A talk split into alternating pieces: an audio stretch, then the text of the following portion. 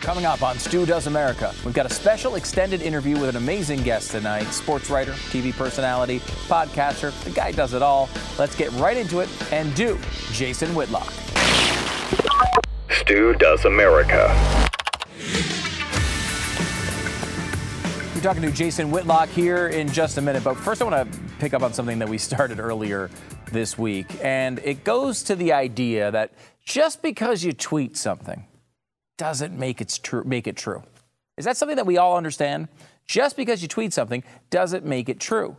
Someone tweeted something uh, on the uh, on Twitter, and it was about hospitals and COVID nineteen. And the concept was basically, this woman was a uh, was working in a hospital, and she is constantly dealing with patients in in North Dakota who were with their last dying breath from COVID 19 were saying COVID 19's fake, it's a fraud. It was a compelling thing that happened. It was all over Twitter, passed around, and of course, CNN, not heeding my advice here if you tweet something, doesn't make it true. They just booked this person and put them on the air. Here's a clip from the segment. You said that even now, that the, the hospital is being overrun with COVID patients. They come in, they're horribly ill, they're gasping for breath, and yet they don't believe they have COVID? Yeah, I think the hardest thing to watch is that people are still looking for something else and they want a magic answer and they don't want to believe that COVID is real. And the reason I tweeted what I did is it wasn't one particular patient, it's just a culmination of so many people. And their last dying words are, um, This can't be happening, it's not real and when they should be spending time FaceTiming their families, they're filled with anger and hatred. And it just made me really sad the other night. And um, I just can't believe that those are going to be their last thoughts and words. Hmm. Uh, Wired magazine actually looked into this and said it did the job that you think CNN would have done before booking the interview. Uh, they write Alisyn Camerota, who the CNN anchor who conducted the interview, is an Emmy Award-winning journalist. Tracy Connor, who had covered the story for the Daily Beast, is that publication's executive editor. They and others simply repeated Doering's anecdotes. That's the uh, the the nurse, framed as astounding embodiment of red state denialism. The Washington Post article quotes at length from Doering's tweets and TV interview and claims, without providing any further evidence, that COVID patients seen by other healthcare workers are reluctant to acknowledge that they have been infected with a virus that President Trump has said will simply disappear. Perhaps it's worth considering that Huron Regional Medical Center has seen a total of six COVID 19 deaths to date. Beadle County, where Huron is located, is, uh, has registered a total of 22 such deaths. 13 of which occurred since August 1st. And in Sanborn County, where Doering lives, there has been one COVID 19 death. Now, is it possible that that one person is one of the people that said, oh, this is a fraud, ah, right before they're dying? It's possible. Uh, and I, am not, this isn't a story about whether the, the nurse is telling the truth. I think it's very possible she's saying, look, a lot of people don't believe this is a real thing, and they come in here, and you know, reality kind of hits them in the face very possible that that, that reality is playing out uh, across the country in certain areas. But the fact is, this isn't a story about what, what the nurse is saying, whether what she's saying is true or, or maybe just not phrased perfectly. Where is the media skepticism on the stuff like this? Why isn't the media pushing back and saying, hey, you know what? Like, maybe we should check. I mean, if one person in her county has died from COVID, the idea that multiple people she's seen uh, give as their dying words uh, a, a d- denial of COVID uh, is really a little too convenient, isn't it? I know if we had someone like that who came on and you know fed us our worldview, like a guest like that, the first thing I jump to is skepticism because it's, it's, this sounds too good to be true for our little storyline. The, pop, the bottom line is you got to check this stuff and you got to look into it. You got to do a little bit of additional reporting. You don't just take it from Twitter just because you tweet something doesn't mean it's true.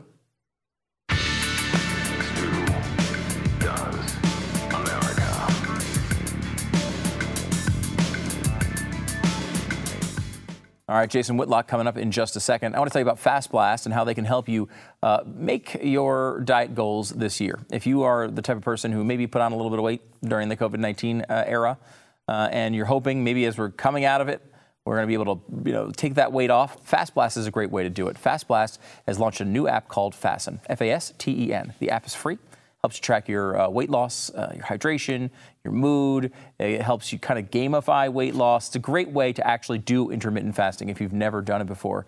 Uh, do your own homework, of course. Make sure you look into Fast Blast. Uh, make sure it's right for you. Uh, the Fasten app, F A S T E N, you can grab right at your app store right now. Just go to the app store, type in F A S T E N. You'll pop up. A little green logo. You'll see it. Uh, or you can go to fastblast.com/slash blaze. Get the free app and get started today. The holidays are coming up, guys. There's going to be lots of really good food. We better uh, make sure we manage this thing before it gets out of control. Uh, we don't want our weight to go, or, you know, to go skyrocketing like you know, just you know, ridiculous levels, like it's some crazy disease chart on CNN. Fastblast.com/blaze is the place to go for the Fasten app. Very excited to uh, welcome our next guest to the program. Sports writer, TV personality, radio host, podcaster. Guy's done it all. Joining me now, the host of Fearless with Jason Whitlock. It is Jason Whitlock. Jason, thanks for coming on the program. Appreciate you having me, Stu. Good to be here. Yeah. Uh, let, me, let me start with this. You yep. have been at the top of your industry for a really long time. I mean, you've been everywhere. Since about 1972. Yeah. uh, I've been at the top of the industry. I was born in 67.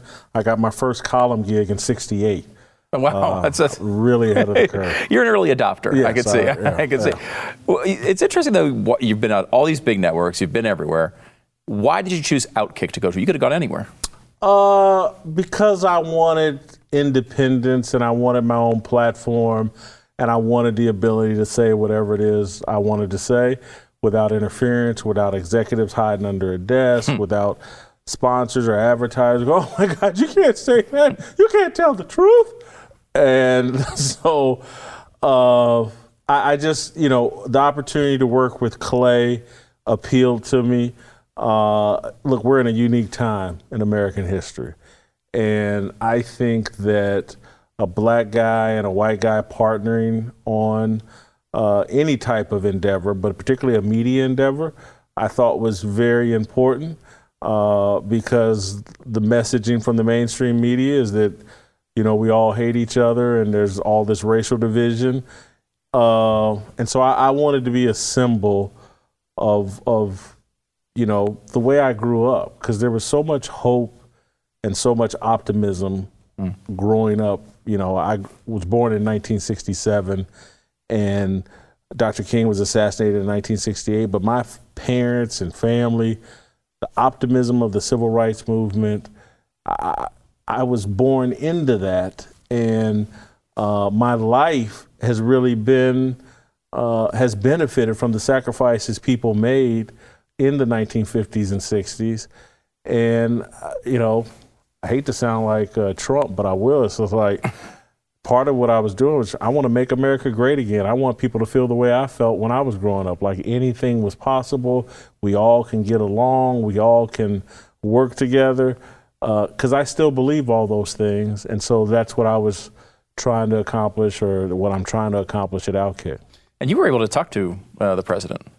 Yeah, uh, had an opportunity to interview President Trump probably about three weeks ago. Hmm. You know, two weeks before the election or so and or, however long ago that was, but uh, it, it, was great. Uh, look, I, I'm someone that I've never voted. I've never really been. I'm not a political partisan, and part of my respect for President Trump is he's not a politician, and you know that's why a lot of people hate him because they want mm-hmm. him to act like a politician. I actually hate politicians and their inauthenticity. And so I like the fact that he's not a politician and he doesn't behave like one.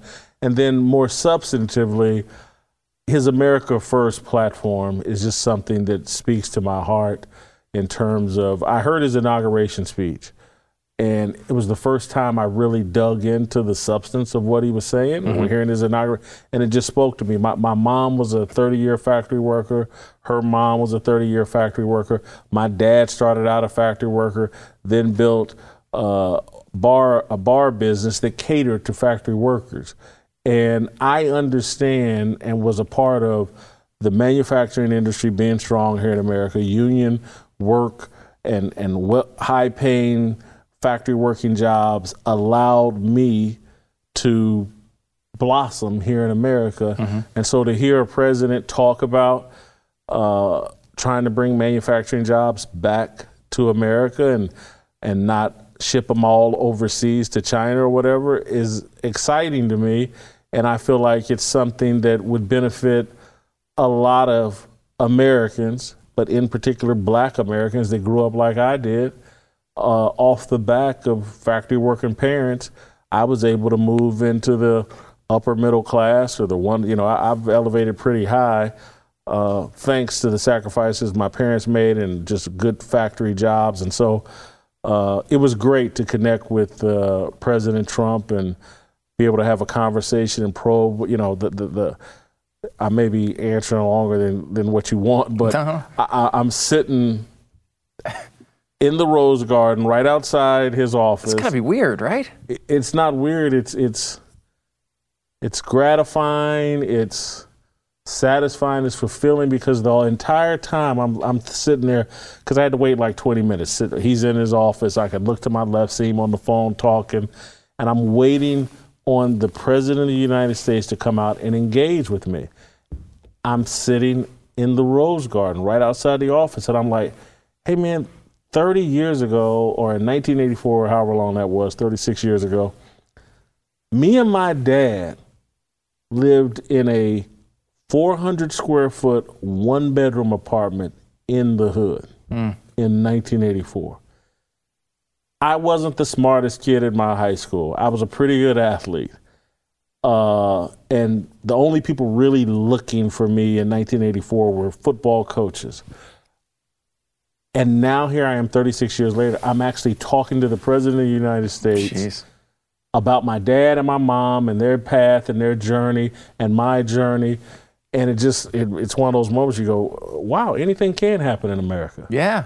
And I want other people to know that experience and know that possibility. And I mean, we all should know it. Barack Obama became president, right. and gets it, forgotten. It, it, it gets like anything's possible here in America if you don't give up, if you put hard work in. So all those things were running through my mind, and uh, it was it was great to have that conversation with President Trump. We were, talking to you on radio, and, and you mentioned you're not a political guy, yeah. right? Um, but you still described yourself as a conservative, and I thought your reasoning was interesting, which is you said it was because of my upbringing in the church and my upbringing as an athlete. Yes. Why those two things? Uh, because the values taught in the church, I think most people would describe as conservative. Mm-hmm uh, and so I'm never going to divorce myself from those values. They can demonize the word conservative all they want. I'm just a Christian. And then when you add in, I'm a former athlete and particularly a football athlete, the values taught in football and sports are very conservative. A coach will come into a locker room and say, I don't want to hear about any excuses. I don't want to hear about people outside this locker room it's those of us right here in this locker room. Every man needs to look in the mirror and start with fixing those problems, and this team will get better. Coaches have been telling me that my entire life. And coaches have been telling me about the value of hard work and the value of sacrifice and the value of, of embracing your teammates, regardless of what background they come from. Uh, and so, those are values that I believe in. When you combine my athletic upbringing and my Christian upbringing in, in this society where we label everybody, I have no. I'm a I'm a conservative. Uh, that's I'm not a political conservative though. I'm mm-hmm. a Christian conservative and I'm a sports conservative. Uh, we've somehow demonized that, and you know anybody black that's a conservative is also a sellout. Uh, and I get you know, if I got to sell out for Jesus and football, I'm going to sell out. Those are two good uh, things. Yeah, yeah. I, am I'm, I'm going to sell out. Anybody white that's a conservative, you know, you know, you know what you guys are. you guys are the worst people on the earth. I know. I that's mean. what I always say about myself.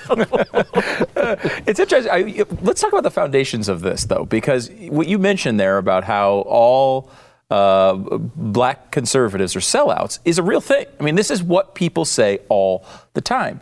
And you've talked a little bit about, I mean, going back to the Moynihan report, which is, I thought, a, a, an interesting thing that people don't talk about anymore. This is, you know, uh, this goes back several decades, talking about what could be in the future for African American families if they don't embrace the Christian values you're talking about, really. I mean, it wasn't necessarily in those exact terms, but it certainly fulfilled a lot of those standards. Can you talk about that and why, why you think that that's interesting? Well, uh, Patrick Moynihan was a liberal Democrat in the 1960s that was working for LBJ and uh, did a report that was supposed to be an internal report uh, about the black family and what he saw as terrible warning signs that like the black family is going in a terrible direction in a society that caters to the nuclear family. And at that time i think 20 25% of black kids were growing up outside of a nuclear family and he was like alarmed by this. At 20 25% he was like if we don't stop this if we don't invest in the black family uh, and and try to correct this a generation from now there's going to be a huge price to be paid because western civilization is built on the premise of nuclear families. America's set up for nuclear families and so here we are 55 years later and I think 75% of black kids grow up outside of a nuclear family. Mm. And we see the ramifications of that, and they're not good. And so uh, Patrick Moynihan was trying to push Lyndon Johnson in a positive direction. It, it was the, the Moynihan report, I think the, the case of the Negro family and or I can't think of the the exact title, but they called the Moynihan Report, was trying to warn the country and Lyndon Johnson, like, man, these great society measures, that's really not going to be beneficial to the black community. And uh, I think what happened is that the report leaked. It was supposed to be an internal report. They leaked some of it out, I think intentionally. The media picked up on bits and pieces of it. And the next thing you know, Patrick Moynihan was the most racist person in the world, and the Moynihan report was this terrible indictment of black people, and we're all offended and our feelings are hurt. And so, F the Moynihan report. And the guy was actually trying to give America and black people great advice. Stick to the nuclear family values, stick to Christian values, we need to invest in those values right now, immediately, uh, and and black people in America will benefit. We didn't do any of those things, and we actually ended up going the opposite direction. They demonized that guy.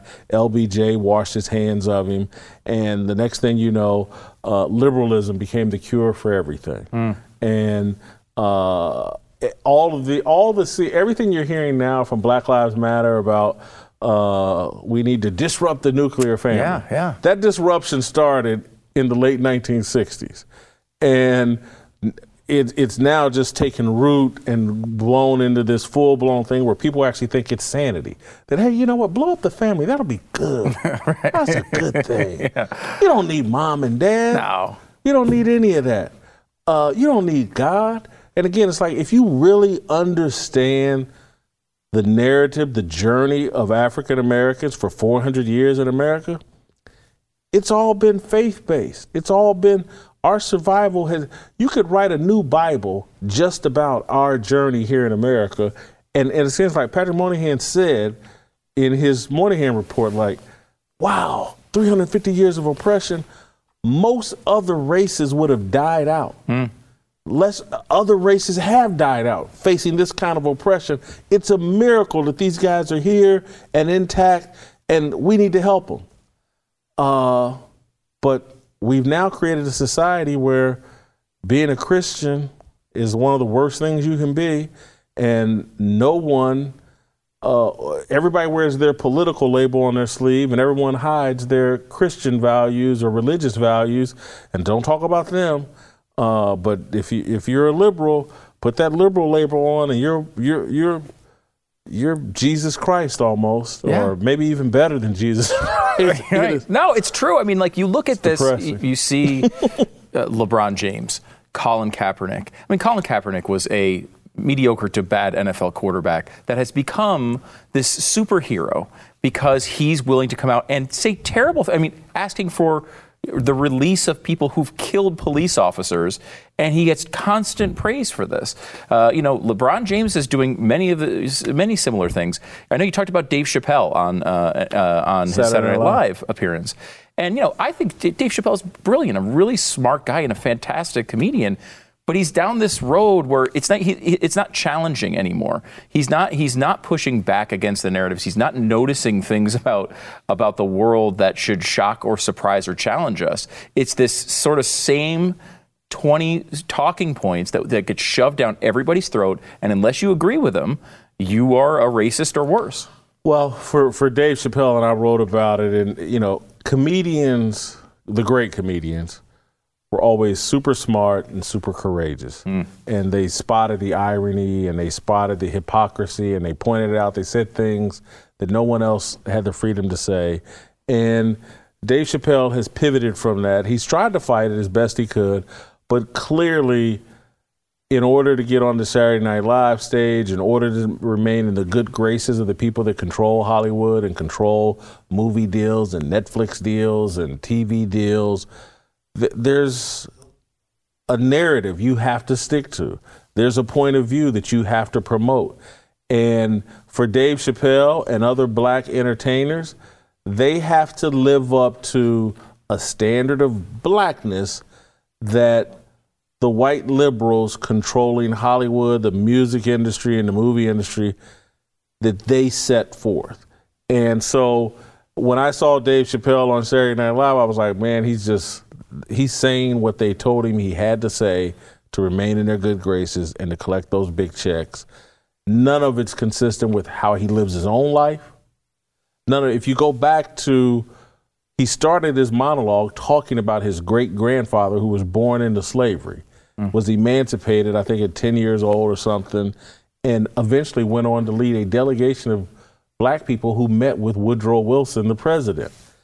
And he said his grandfather had three things he was known for uh, pursuing freedom for black people, Jesus Christ, and education.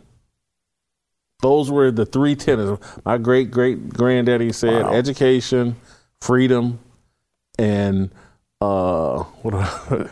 Jesus, freedom, and Jesus and, Christ. Yeah, I mean, yeah. that's a good resume so, right yeah, there. If you're known for those three things. And so it's like, but now as black people, None of those things are on the table for us as black. You must pursue showing everybody how black you are every mm. day.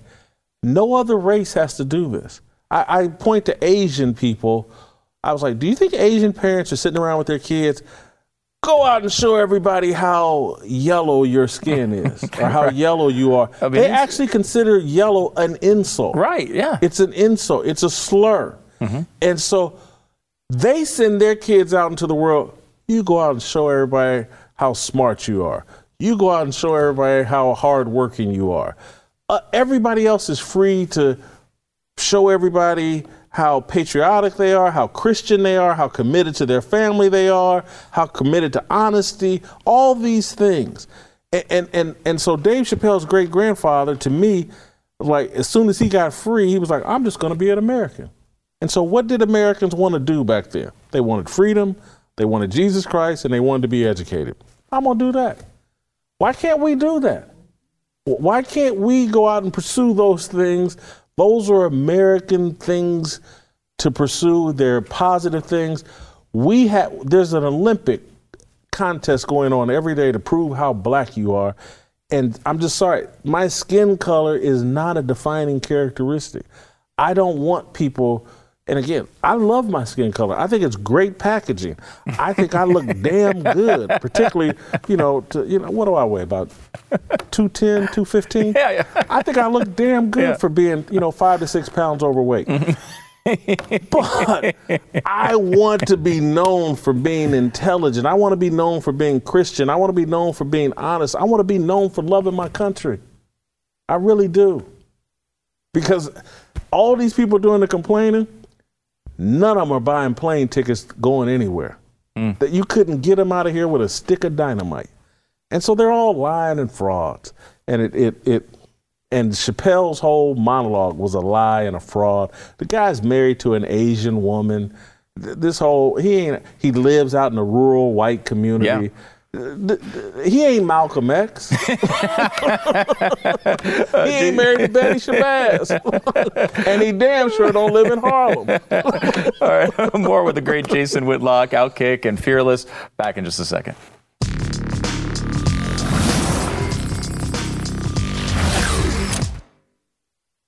We're back with more with uh, Jason Whitlock, uh, host of Fearless with Jason Whitlock, and Outkick the coverage as well. Uh, Jason, you know, the the BLM thing has been going on here for a while, and I, you know I've seen fist, fist in the air, fist in the air. Let's do it. Um, it's interesting to see how this all all, all happens, and I, and I, I, like I, my wife, who has lost friends over people who, when she doesn't support BLM to whatever appropriate level needs to, Your needs wife to be doesn't supported. support BLM? Apparently not. Uh, do you want to? Do you want to? Do you want to trash her on social media too? Uh, it's sad, isn't it? She's clearly racist. clearly racist. She's lost friends, and, and you know what? It's it's all white friends. It's it's all her, her, her black friends never have a problem with this. It's her white friends, her white liberal friends, who come to her and they get all pissed off at her because she doesn't embrace Ibram Kendi's book. And I know it's it's shocking. And I think like the fundamental part of this is this is signaling, right?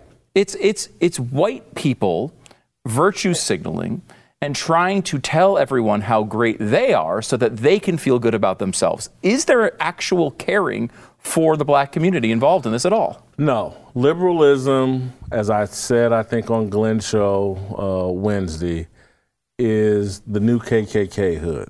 You just put the liberal hood on and no one knows you're a bigot. And you get to walk around and be as bigoted as you want to be, but no one can identify you because you got that liberal hood on.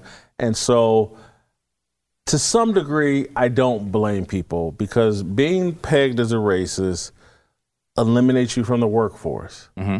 Uh, you can lose your job and ability to take care of your family and kids and provide for yourself. And so people uh, want to put that liberal hood on because that's like an insurance policy. I'm, I'm all good. You can't accuse me of being racist. I can do all kinds of racist stuff, but you can't accuse me of it. I could write the crime bill, and everybody black can say the crime bill is one of the most racist pieces of legislation ever. But because I'm a liberal, it doesn't count. It doesn't matter. I'm the president, yeah. and I get to tell you whether you're black or not because I wrote the crime bill, and you know I'm liberal. And I, but anyway, mm-hmm. it, it's when you really understand what politics has done to the word liberal and what the Democratic Party has done to the word liberal, it's it's their only selling point.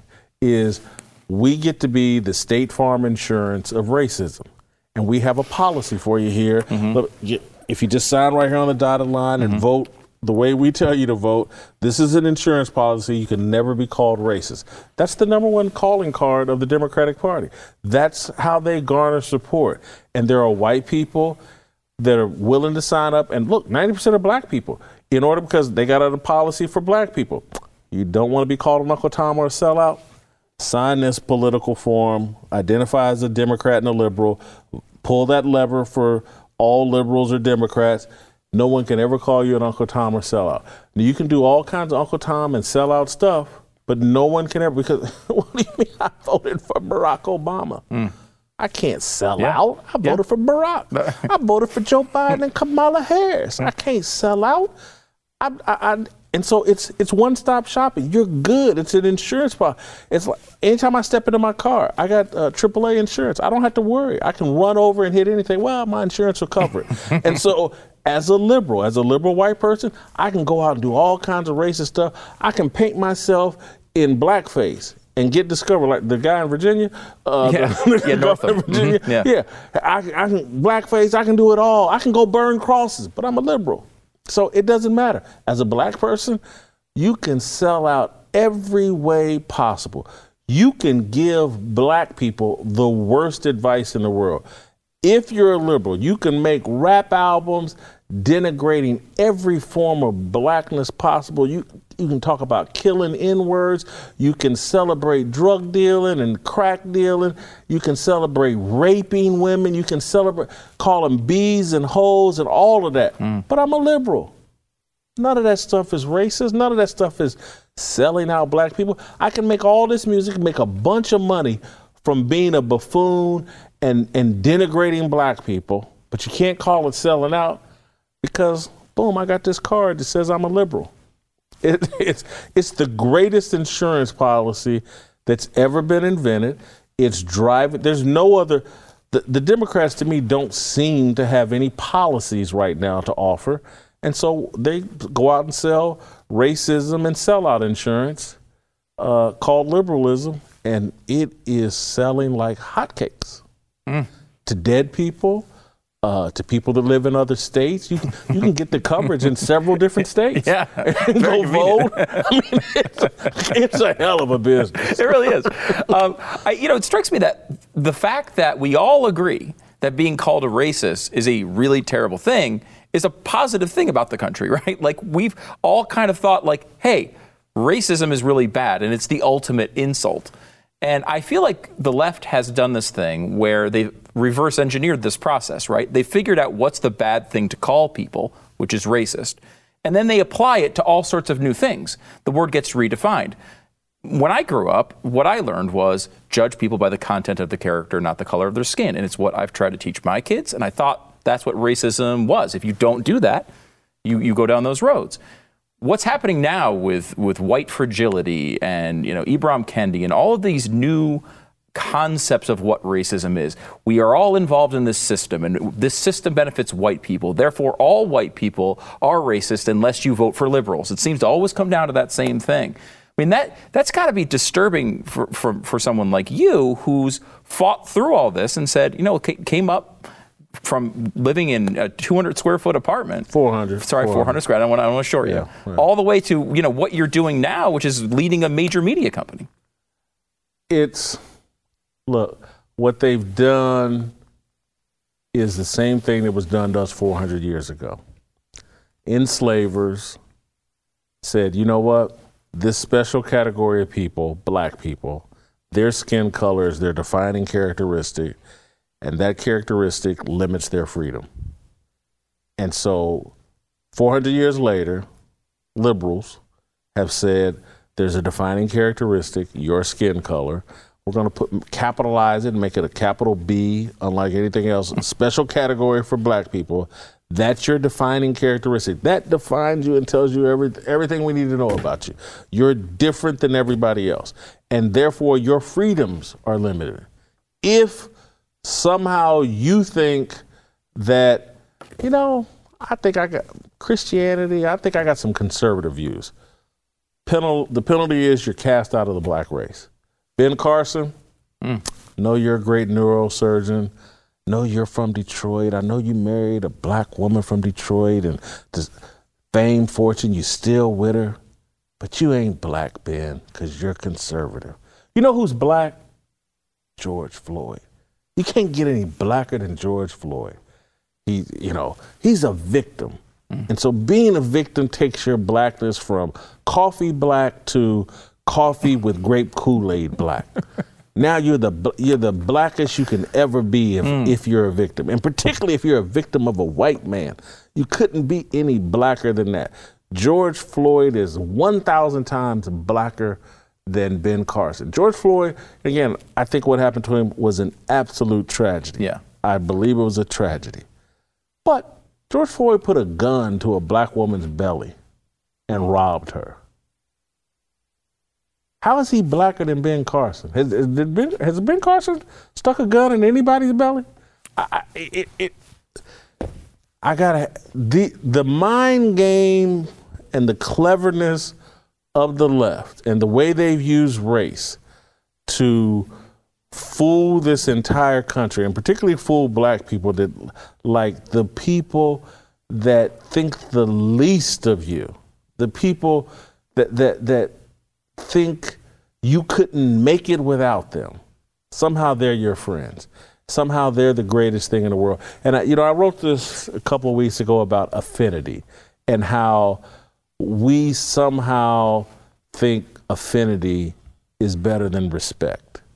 And we somehow, we, we can't figure out that affinity and affection, they actually, that pleases the giver as much, if not more, than the receiver. Affection is a two way street that people get pleasure from. And so, but respect, that glorifies the receiver uh, more than it does the giver. And so, respect is actually more important. Affinity is something like, again, the, as it relates to the white black dynamic and the liberal dynamic, that affinity they're giving you is about their own pleasure. And it may it may be physical pleasure or it just may be a mental pleasure of look what a great person I am. I like a black person. Right, right. And that makes me feel good. Whereas respect, again, that's all really about the receiver. He gets the joy or she mm. gets the joy out of that. And so I just don't put a lot of stake or value in like, oh, someone pretends like they like me, or maybe they do like me, but do they respect me? Right. That's what I really want to know. Then they respect me. Then I was like, okay, let's let's share some affinity. But I'm different. yeah, a little bit. Uh, we got one more minute left. Yep. Let me let me give you one more. Uh-oh. Uh, Can I squeeze it in in a minute? I think you I'm can. I'm long-winded. I know it's all right. You're doing great. Yeah. Um, I think a, a, big part of this whole thing comes down to the idea of the left seeing individuals as members of a group. They're collectivists. They see an individual person and they see you, you are a black person, you are a liberal, you are gay, you are whatever you are. And on the other side, conservatives see individuals as individuals. And we are no one's perfect on this on this of course, but that is I think fundamentally the right thing to strive for. If we could cure that, wouldn't that be the Martin Luther King vision uh, of the way this is supposed to come out rather certainly, than what we have now? Certainly would be. And look, I've tried to explain to people that uh, most people, it doesn't matter, black, white, rich, poor, whatever, they're looking for people they have shared values with. Once someone says, oh man, that person shares my values, they really, the race thing just becomes irrelevant to them. It's like, oh, you, you, you, you believe in hard work the way that I do. You believe in commitment to family the way that I do. You, you cut your yard the same way I cut my yard. You, you we like the same kind of music. You know, we try to show respect to each other in the same kind of way. I, I've seen people that my dad was a bigoted person. He he lived through some really terrible mm-hmm. things. but what I anytime he ran into somebody who shared his values and showed respect the same way he did, the race thing just went out the window. And and so people act like, oh my God, if this person has a bigoted point of view, that tells you everything they need you need to know about them, or it it tells you everything about every action they take. I'm just my dad was bigoted. He went through some stuff that puts him hard in his heart. Mm-hmm. I never saw him disrespect anybody. He wanted to be a good person far more than he wanted to be a bigot. And it just, it, that's human beings. People think dumb things. a lot of people have the discipline not to do dumb things. Mm. That's great. Jason Whitlock, host of Fearless with Jason Whitlock, uh, also part of Outkick. Uh, you can get all of his uh, columns uh, there. Always uh, interesting to read. Always a must read from Jason Whitlock. Thanks so much for coming on the pro- program. I appreciate it. Black Power, baby. all right. On that note, back in a second.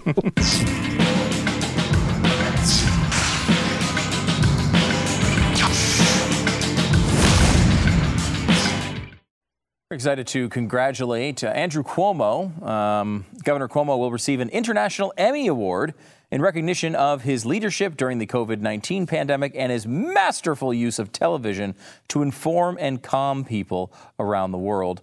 We have a quote from the International Academy president, Bruce Paisner.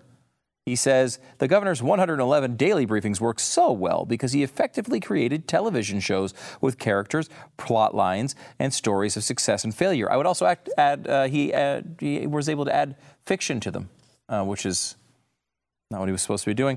Uh, per- people around the world tuned in to find out what was going on, and New York Tough became a symbol of the determination to fight back. The Founders Award is presented to an individual and organization who crosses cultural boundaries to touch our very common humanity. Isn't that wonderful? I'm really glad for uh, Cuomo. Uh, because I'm glad he's being recognized uh, for being a television host. That's what he wants to be. He, he's, he's jealous of his brother, apparently, for being on television all the time. And Cuomo does much more TV stuff than he does governor stuff. The governor stuff he does is terrible. Another word for it would be awful. Andrew Cuomo is awful.com. And I will also say, you know, look, we've sold a lot of Andrew Cuomo's awful mugs uh, t-shirts, uh, neck gaiters. I mean, if you got to have a mask, why not have it say Andrew Cuomo is awful? You can get that at andrewcuomoisawful.com. But what I would say is I am very disappointed in myself for not thinking of this idea. And whoever did it is completely brilliant. They are now selling uh, new stickers you put on your window. Do we have a picture of it? Yeah, here we go. With Andrew Cuomo's little face peering in as if he's watching you have Thanksgiving dinner because you're not supposed to be doing that. You bastards. Don't eat your Thanksgiving dinner. Don't you dare talk to your family. I want to know every little thing that's going on inside your house. That's the Andrew Cuomo guarantee. And now you can put this little sticker on your window and he can watch you like you really want him to. Apparently, that's what New York wants. He's still got an approval rating above one for some reason. Back in a second.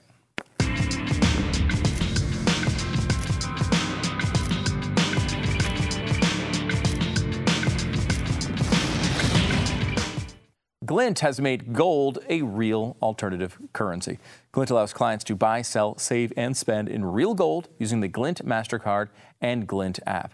Uh, Glint card accounts are FDIC insured up to $250,000, and the gold you own is kept safe and allocated to you in a Brinks vault in Switzerland. Really cool. I mean, you can go into stores and buy things with gold. This is the MasterCard. You go in there, no one, I mean, like you can go in there, you can just use this MasterCard like it's normal. Or you can be like, hey, look at me. I'm cool. I'm paying with gold. And people will be like, wow, that guy must be really rich. He's paying with gold. And you say, yes, that's me. Glint Pay. I'm paying with gold glintpay.com slash stu, G-L-I-N-T-P-A-Y dot com slash stu. And the slash stu part of the address is important because that's how they know you like this stupid show. glintpay.com slash stu. Avoid all the inflation and all that other craziness with gold. glintpay.com slash stu. Love getting your reviews. Five stars is the appropriate number of stars if you do it. Uh, Stu and the Doing of America. Words are spoken about words. Incredible. 37,000 stars. It's a little too high for the actual total. We'll, we'll, we'll shave it down to five freaking stars. Thank you very much. Uh, nearly entertaining. Not only is it great, whatever, it nearly captures my attention for up to an hour some nights. Stu, if that's even his real name, delivers quip, quips and logic better than Domino's delivers subpar pizza. Thanks, Steve. No, no need to to take on Domino's here. They're good people. Uh, five freaking stars, and they deliver a lot of food to my house almost every day. Five stars, baby, better than Jeffy, usually. Whatever. Five freaking stars. Thank you. Capitalism in action. We're both capitalists. You want five stars, and I can give them to you. What's it worth? Are you willing to give five to give my new podcast five stars in return? Ball is in your court. I did my part. Well, I, I mean, go check out his podcast. Maybe it's worth five stars to you. Five freaking stars. And nerds unite. This stupid show gets five freaking stars because that's what's appropriate. It's great. Whatever. There you go, five freaking stars. By the way, happy birthday to Joseph Robinette Biden Jr., America's oldest person. Get his uh, Senility Now t shirt right now at studoesmerch.com. Senility Now! Ah, ha, ha. Yes, and uh, Joe Biden, happy birthday. Uh, you, yeah, you know, good luck with that.